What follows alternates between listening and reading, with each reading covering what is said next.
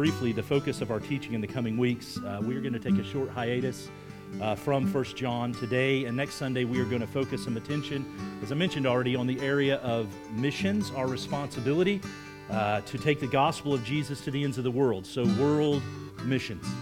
And then after that, when we enter the month of March, we are going to be working our way through the final chapters of John's gospel in preparation for Easter Sunday. So each week, uh, we are going to consider one of the moments that led up to Jesus' death and his resurrection as John conveys that in his gospel. And so if you have friends who are uh, trying to better understand Jesus and Christianity, these will be great weeks for them to come and for them to hear who Jesus is, what, what was happening in these final hours, the significance of those things. If you have non church friends who are just needing encouraged, uh, this would be a great opportunity to bring them out uh, so that they can understand uh, again and fully what it means that Jesus lived, died, and rose again for us. But today I want to begin in Acts chapter 1, verse 6. I'm going to ask you to turn there with me, Acts 1 and verse 6. We don't have one particular passage today. We've got a variety that we're going to look at together. But I want to begin here.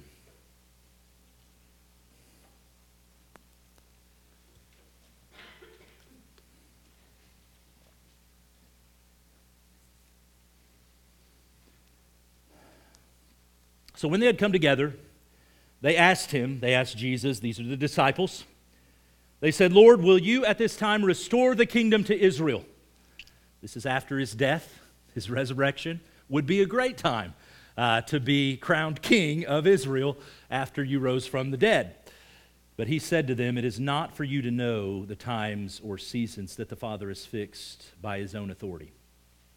But you will receive power when the Holy Spirit has come upon you. And you will be my witnesses in Jerusalem and in all Judea and Samaria and to the end of the earth, or the uttermost parts of the earth. And when he had said these things, as they were looking on, he was lifted up, and a cloud took him out of their sight.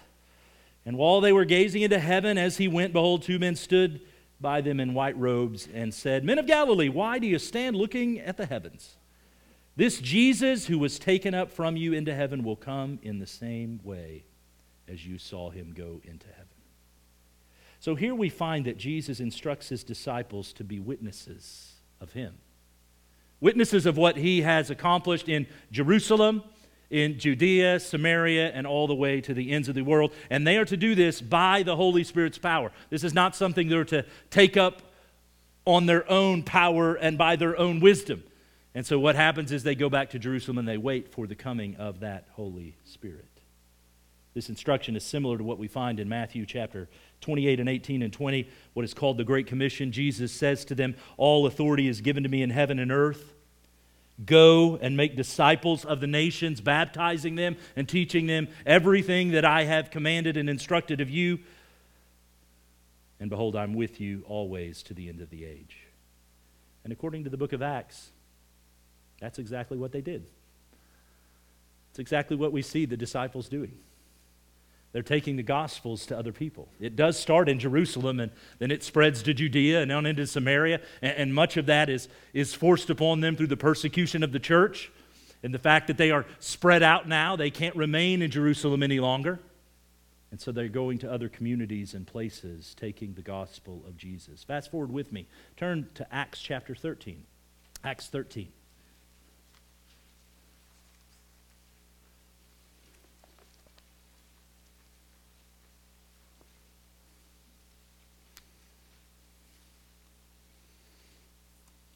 You're going to see what's happening at the church at Antioch, which is north. It's in what would be modern day Turkey today.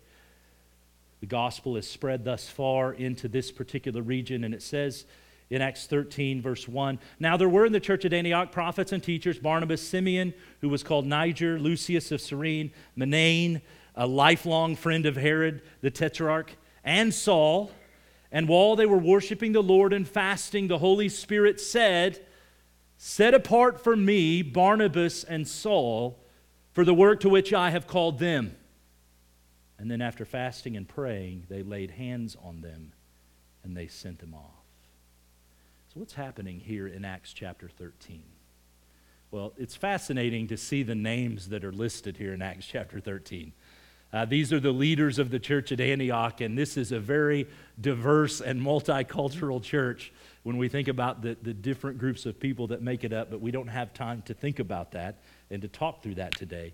But the church at Antioch is sending people. What, what we see happening here now is the Holy Spirit says, I want you to take Barnabas and Saul and separate them and send them to some other places so that they can take the gospel of Jesus. In the end, what are they trying to do? They're trying to establish and start churches, much like the church that they are a part of in Antioch, in new communities in other places. The remainder of the book of Acts continues to tell the story of how the gospel would spread throughout the world, much of it following particularly the Apostle Paul and his work, his missionary journeys. If you get bored during the sermon, look at the back of your Bible at the map of Paul's missionary journeys and just see where he took the gospel into these variety of places. But beyond Scripture, church history tells us the story of how the gospel would continue to spread through the centuries into new countries into new places to the very present today where we sit because the gospel was spread and communicated by somebody at some point. And so it is in the pages of Scripture that we find the roots of this idea of world missions, the gospel going forth. What is our role then in this gospel advancement?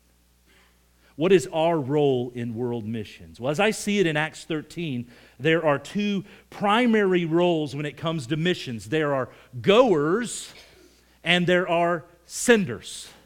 There are goers like Paul and Barnabas, and later Silas and Timothy and Titus and Luke and many others. And then there are senders. Sorry about that. That's probably going to keep happening. There are senders like the people who made up the church of Antioch who sent them along.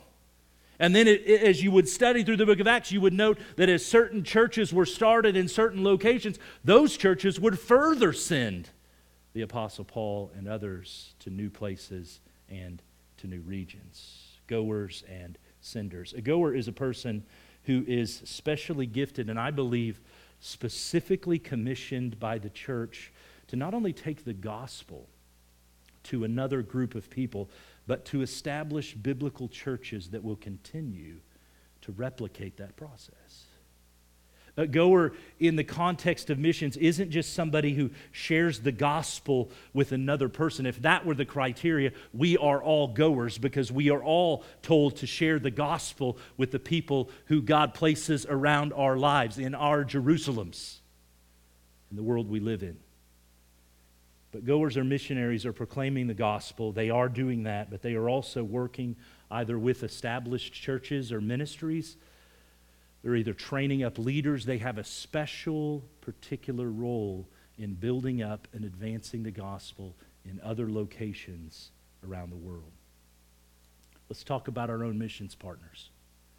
Next week, Craig and Jennifer Alsop will be with us, and they will get to share what the Lord is doing with them, but they primarily work with Manna Worldwide.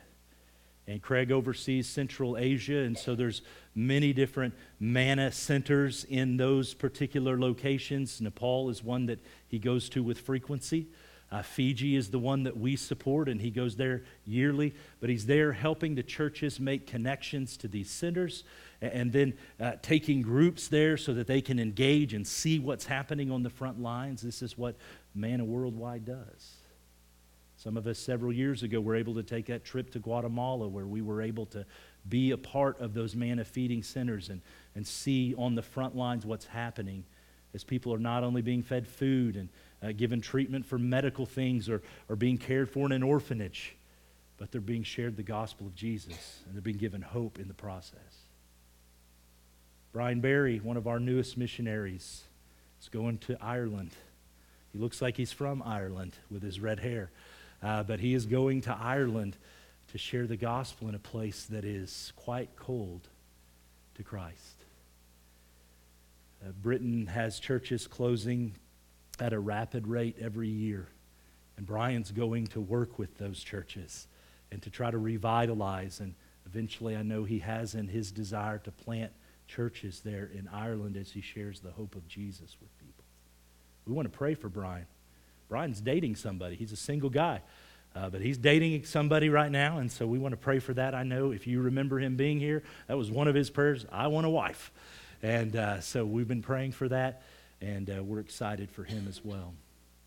Curtis and Jennifer Campbell are missionaries that we support through Wycliffe Bible Translators.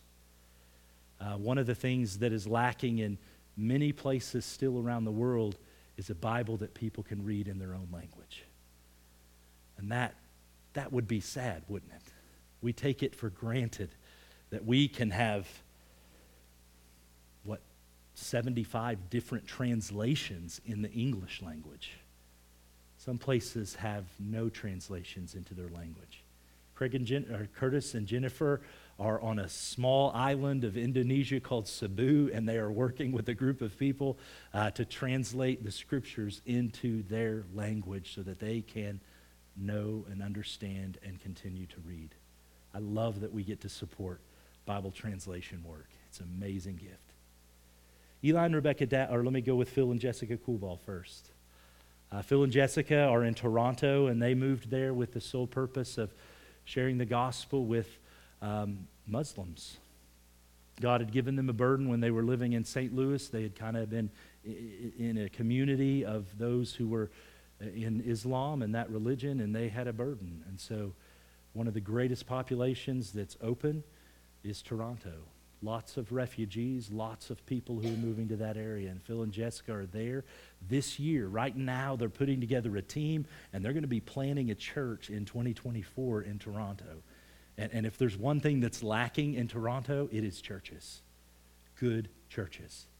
And we want to pray for them. We want to support them in whatever way we can in that endeavor. It is one of the, the largest groups of cities around. It's amazing how many millions of people are there and how few gospel lights there are in that community.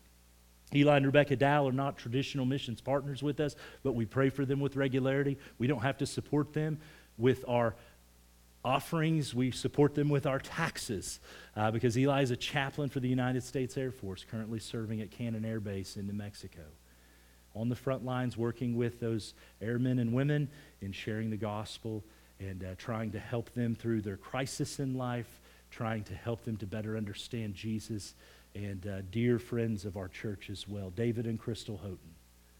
Um, David and Crystal are special. They work with the deaf in Mexico. One of their primary objectives is to, to reach those who are uh, even harder to reach through ministry to the deaf.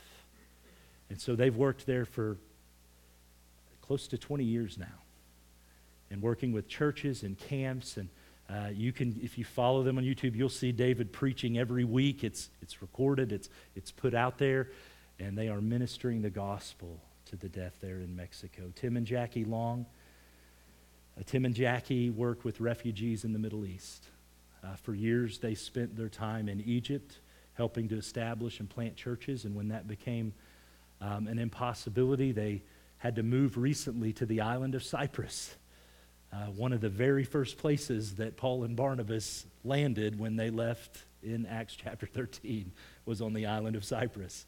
And they live there and they're working there and ministering to multiple nations in that region and those who are suffering as a result of um, war, poverty, natural disasters. When those earthquakes hit Turkey uh, within this last year and, and killed thousands upon thousands of people and displaced them, many of them came to Cyprus. Tim and Jackie were there to minister the gospel and be of hope to them. Marcus and Kayla Mackey uh, are church planters in Indian Hills, Colorado. Uh, I think they may be our newest uh, partnership, and uh, they have gone to Indian Hills where there was no church, somewhere in the mountains outside of Denver It's a terribly ugly place to be, I imagine. I see the pictures. But they're there every week ministering the gospel, and God is blessing that church. If you follow their letter, if you follow them online, they are growing. We're going to watch a video next week of a testimony of one of the families that's a part of that ministry now.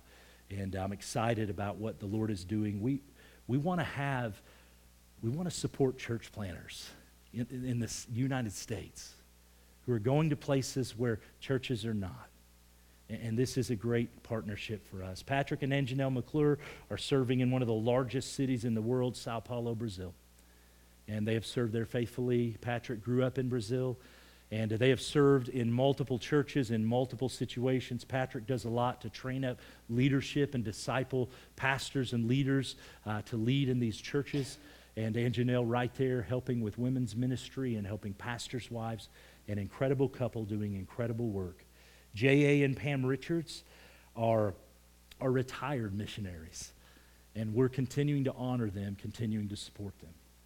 They served for decades in Wales, um, probably a harder place to serve than even Ireland. Uh, and they served and started a church and continued to work with that church and from that church started other churches in that time frame jay and pam faithful servants who had to move back to the united states because of health issues just got a card this last week, actually, from them. Uh, JA just wanted to thank this congregation for the extra money uh, that we were able to send around Christmas. Uh, we were able to send it to all of our missions partners. Uh, but he had had a back surgery recently that he is not healing from uh, very well. And that extra money has gone a long way uh, to help and be a blessing to him and his wife. And then Eric and Amanda Shadle, our missions partners in Ethiopia. And Eric and Amanda moved there again probably 15 years ago, and they started Bethel Baptist Church just outside of the capital city of Addis in a town called Ayat. And that church is faithfully continuing to spread the gospel. And um, we have given to that. We've given to that church special offerings over the years so that they could buy land. They're now in the process of trying to, to raise the funds to build their own building, which is a huge thing in that particular region if they wouldn't have to pay the exorbitant rent amounts. And uh, so trying to establish this church uh, so that it can establish other churches. And Eric is working, raising up leadership in that church, and it's been amazing to watch that over the years. And in order for these missionaries, our missions partners, to do what they do, they need support. They need someone to send them, they need senders. And that is where most of us come in. Uh, some of you in this room might someday be a goer, and I would love that. I would love for the Spirit to raise up one of our kids to go, take the gospel, to plant churches to the nations. Truly, if we're going to be um, honest and, and as forthright as we could be about this, uh, the Coolballs, who I just mentioned, the Dows, the Houghtons, the Richards, and the Shadles all sat where you sat. They all ministered in the same ministries that you serve in here at Meadowview. They were all members here for a number of years, being trained in the ministry and then sent out into the ministry great relationships. What a gift it is for them to know this church and this fellowship and to be out of this fellowship. But if you are not a goer, what are you? What is your responsibility? It's to send. The, the Great Commission isn't just for goers, it's for senders. So, how do we send? What does it require of us? I got three things for you money. You knew that was coming, right? It requires money, what we call support. Currently, we support all of these partners at $200 per month. Um, obviously, that is not enough money for them to live on if you're thinking, wow, they, they live on $200 a month. There are other churches like ours that support them at various amounts, and this collective of churches enables them to go to the field. Some of our missionaries have, have 50 supporting churches, some of them closer to 100 supporting churches that enable them to live on the field, to pay for their rent, to pay for their food, to support the ministry that they're trying to get started. That, that's church expenses and a variety of other things. It takes a lot of people. And the collective idea of that is very cool, but it also comes with significant challenges for our missions partners. There's a lot of churches that, uh, that require certain things of our missions partners that maybe we're a little, uh, we're a little more flexible on. And so oftentimes when our, our missions partners come back to the States, they're required to go to those supporting churches and give a report. You understand, if they have 70 supporting churches, there's no way they can make it to all of those. We try to be as gracious as we can be with our missions partners. We, we love for them to come. We love for them to be a part of our worship service. We love for them to share, but we also have realistic expectations that they're tired when they come back from serving on the front lines of missions. When they come back, they, they should be able to rest and not have to work. But what happens a lot of the times is while they're over there serving for four years or six years, when they come back for six months, they have to go to new churches because some of the churches have closed their doors on the United States side. Some of their churches have dropped their support. And now they have to raise additional money. As a matter of fact, if you've read Tim and Jackie Long's newest letter, they're on the island of Cyprus. Inflation continues to rise. We all understand that's what's happening around the world. They're having to downsize apartments. So they're having to get something smaller. Uh, they've lost supporting churches on the state side. And so they have less money coming in, greater expenses there. What are they going to do? How do they bridge the gap?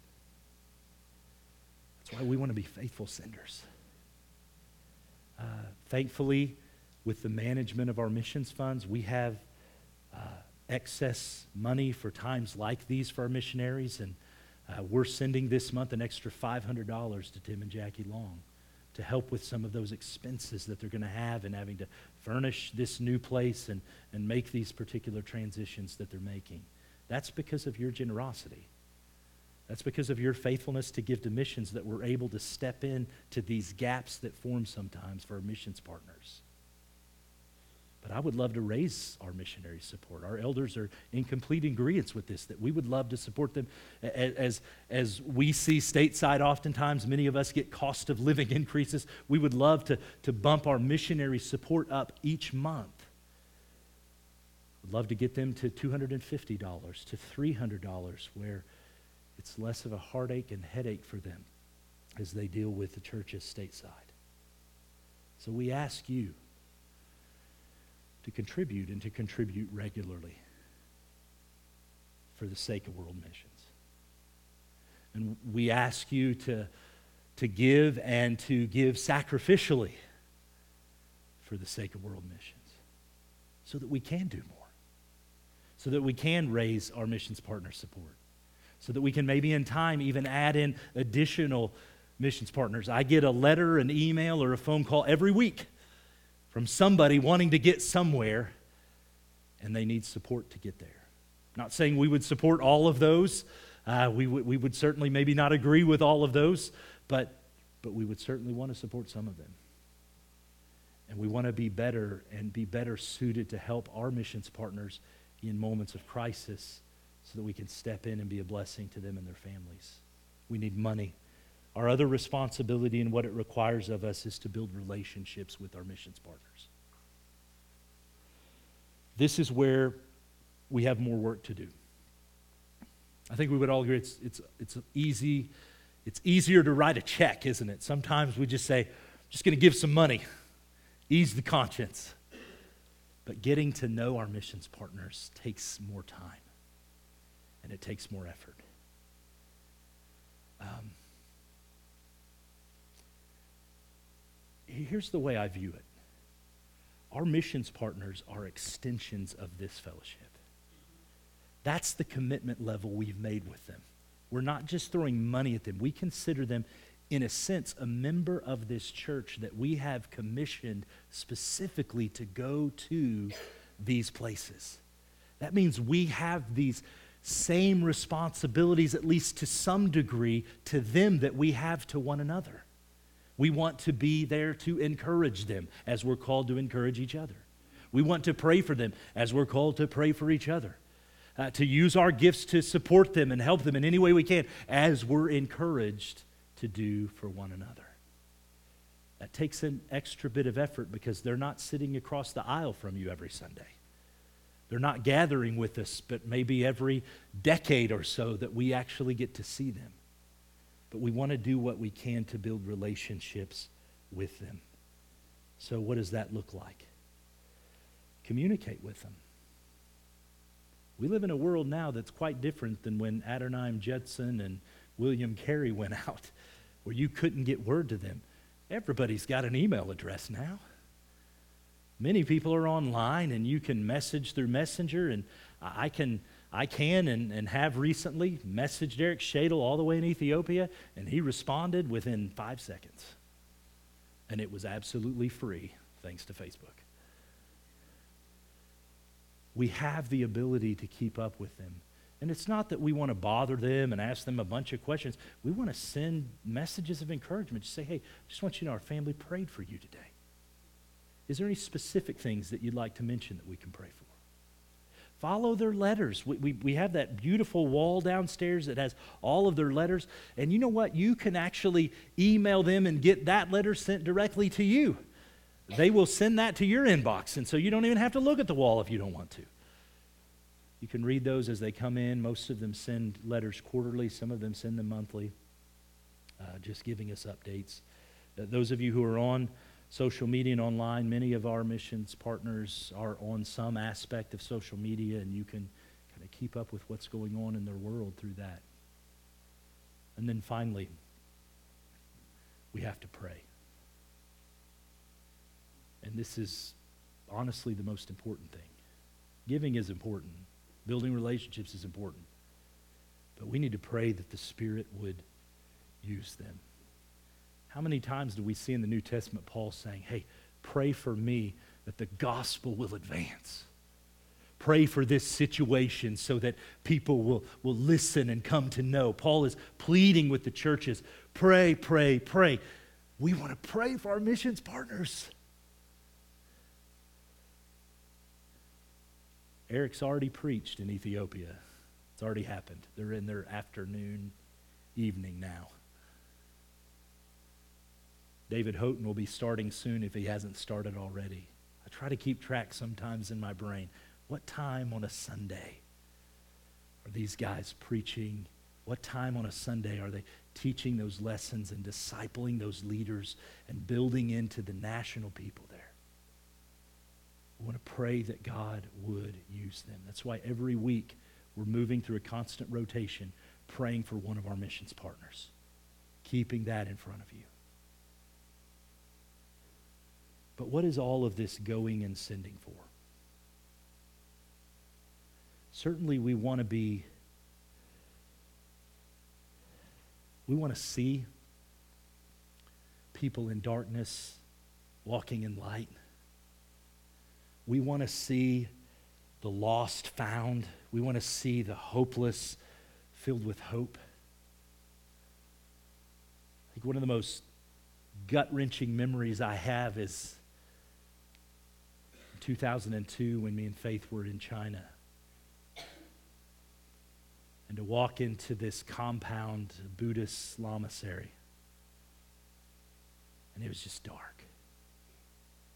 And there were people shuffling around in these dark rooms, praying to giant statues. Empty, void.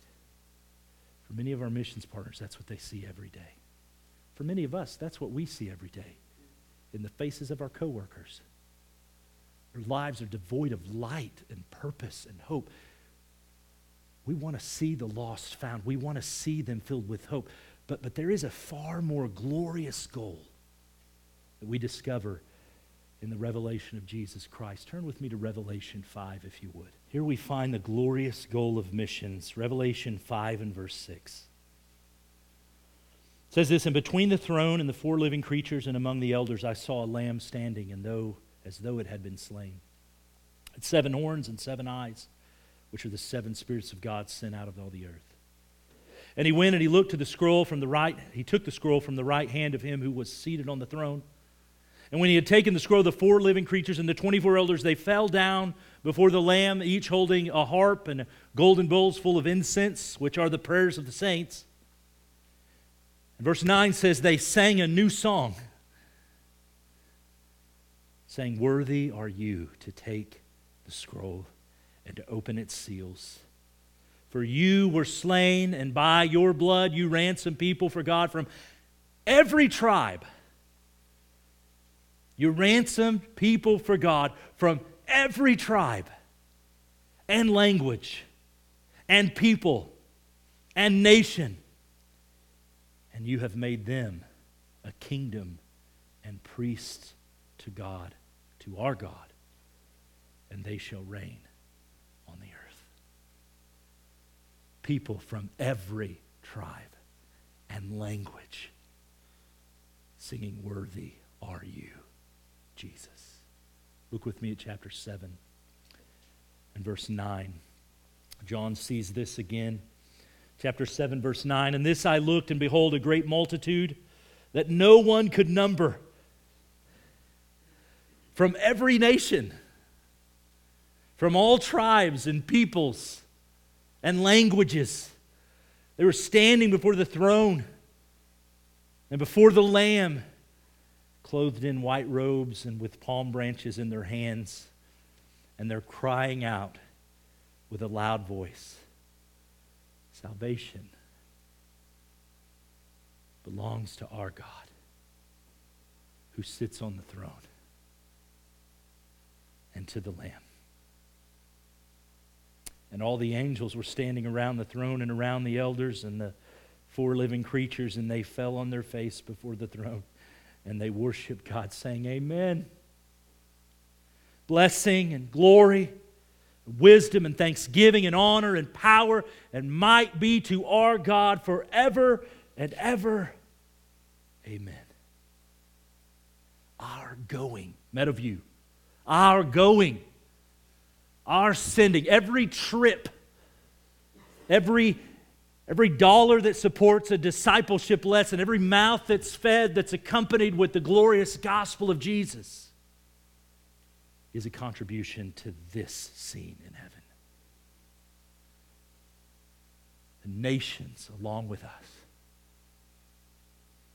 For the people that the McClures are ministering to this very day will be standing next to them. Worthy is the Lamb. For the people on that island of Cebu who have never opened up God's word and read, for God so loved the world that he gave his only begotten Son, that whoever believes in him should not perish but have everlasting life. And they read that for the first time, and their, their life of darkness is infused with light, glorious light, and they're, they're transferred from the kingdom of darkness into the kingdom of Jesus will be standing next to us. Worthy are you, Jesus. That's the glorious goal of missions. As we close today, I want you to turn with me to one other place, Psalm 67. We're going to get interactive, do things a little different this morning. I'm going to read Psalm 67 for us out loud. And when I'm done, I want to invite you to, to pair up with some people around you. I don't care how many people that is. Uh, grab people that, that you, you don't know, that's fine. Uh, people outside of your family. And, and your family can, can work through this together. But I want you to read through Psalm 67 together again. And I want you in that group to pray through Psalm 67. And so you can say, well, I'm going to I'll, pray the first verse. I'll pray the second verse, and you'll see how this makes perfect sense. We're praying for the very things that the psalmist is praying for. We want to pray for that for ourselves. We want to pray for that for our missions partners. We want to pray for that uh, for the missions partners we've yet to make, and for the people, the people around the globe who are in need of a Savior. And so, Psalm 67 May God be gracious to us and bless us, and make his face to shine upon us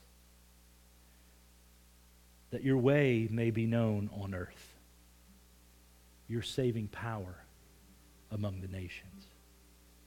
Let the peoples praise you, O God. Let all the peoples praise you. Let the nations be glad and sing for joy. For you judge the people with equity and you guide the nations upon the earth. Let the peoples praise you, O God. Let all the peoples praise you. The earth has yielded its increase. God, our God, shall bless us. God shall bless us. Let all the ends